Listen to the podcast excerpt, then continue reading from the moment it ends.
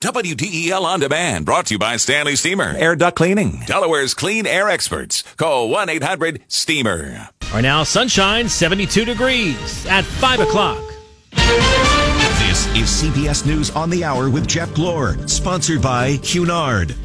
Good Wednesday afternoon. The Centers for Disease Control says the measles outbreak in the United States is now the worst in 25 years. Sabrina Cupit reports. It's largely because misinformation is turning parents against vaccines, according to the CDC's Amanda Cohn. She says parents need to know the vaccine is safe. There have been multiple studies to show that the measles vaccine is safe. We have one of the safest vaccine supplies um, in the world. Most all of the cases have been in people who have not been vaccinated. So with the jump in cases, we highly recommend that parents check their kids' vaccination status and make sure that children have gotten both doses of the MMR, the measles vaccine. Sabrina Cupit for CBS News, Atlanta. Police in Illinois have recovered the body of a five year old boy missing since last week, and his parents have been charged with his murder. Crystal Lake Police Chief James Black. To AJ's family, it is my hope that you may have some solace in knowing that AJ is no longer suffering and his killers have been brought to justice. Correspondent Dean Reynolds. What started with the 911 call six days ago has now ended in a dusty farm field about eight miles away from here. Uh, the body of AJ Freund was discovered in that field by officers who had been acting on information that was supplied by the parents. Police say investigators were led to the body by examining the parents' cell phone data. President Trump is taking on congressional Democrats, saying that he and his administration will fight on all fronts against their investigations, even if it means going to the Supreme Court. It was the most thorough investigation probably in the history of our country. I think I read where they interviewed 500 people. I say it's enough. Seven U.S. service members have been killed in Afghanistan this year, fighting America's longest war. The deadliest attack came this month when a Taliban bomb killed Marine reservists Benjamin Hines, Robert Hendriks, and Christopher Slutman. On tonight's CBS Evening News series, American Heroes, I sat down for an interview with Staff Sergeant Slutman's widow, Shannon. Here is part of what she told us. We talked about what could happen, but we also lived our lives from the standpoint of when God is ready to take you, God will take you. We've never lived our lives by, we're not going to do something because it, it might end badly. Um, it was something that Afghanistan was a, a place that he felt like he could contribute and he could help make things work better. And he was good at what he did. You can see much more of this interview on tonight's CBS Evening News. On Wall Street, the Dow was down 59 points today. The Nasdaq fell 18. The S&P dropped 6. This is CBS News. Celebrate the 4th of July on Cunard's Queen Mary 2. Sail round trip from New York to Halifax, Boston, and Newport. Contact your travel advisor or visit cunard.com slash cruising. Live from the Boulden Brothers Heating and Cooling Studios, you're listening to Delaware's Afternoon News. Here's Chris Carl. Good afternoon, sunny skies and 72 degrees at 503. Well, the Centers for Disease Control and Prevention confirming that a bug connected to a deadly disease has been found in Delaware. The CDC says the insect known as the kissing bug has been found in the state after making its way north from Central and South America. A child was bitten by the bug in Kent County but did not get sick.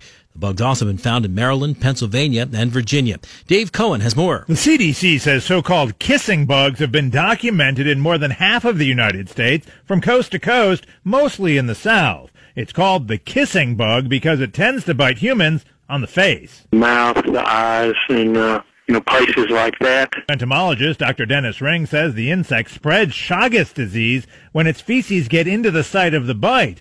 But there are not a lot of documented cases in the U.S. It's much more common in Mexico and Central America.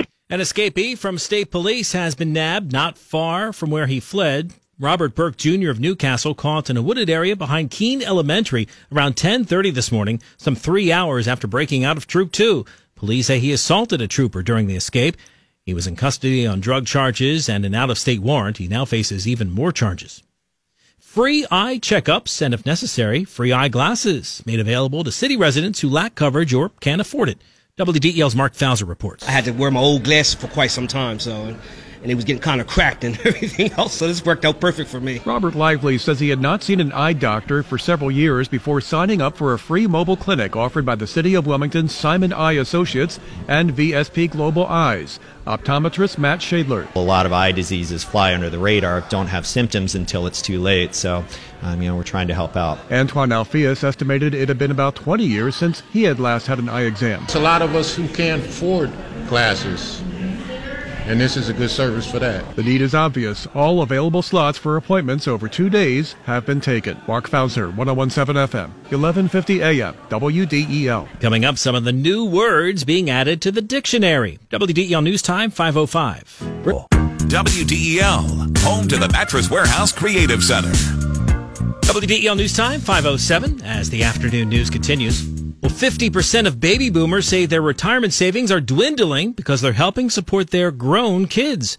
Lisa Z has more. According to a new Bankrate.com report, parents have different views than their kids when it comes to cutting the financial strings. For example, baby boomers on average believe they should stop paying for their kids' cell phones when the kids turn 18, while millennials believe their phones should be paid for by mom and dad until the child turns 20. Parents surveyed say they think it's a good idea to help pay for their kids' car until age 19, while the kids say they think their parents should pay until they turn 20. Elisa Z, NBC News Radio. No tax hike in Kent County, where officials are finalizing their budget for the upcoming fiscal year. Levy Court commissioners introducing a three point, uh, $31.6 million general fund budget last night.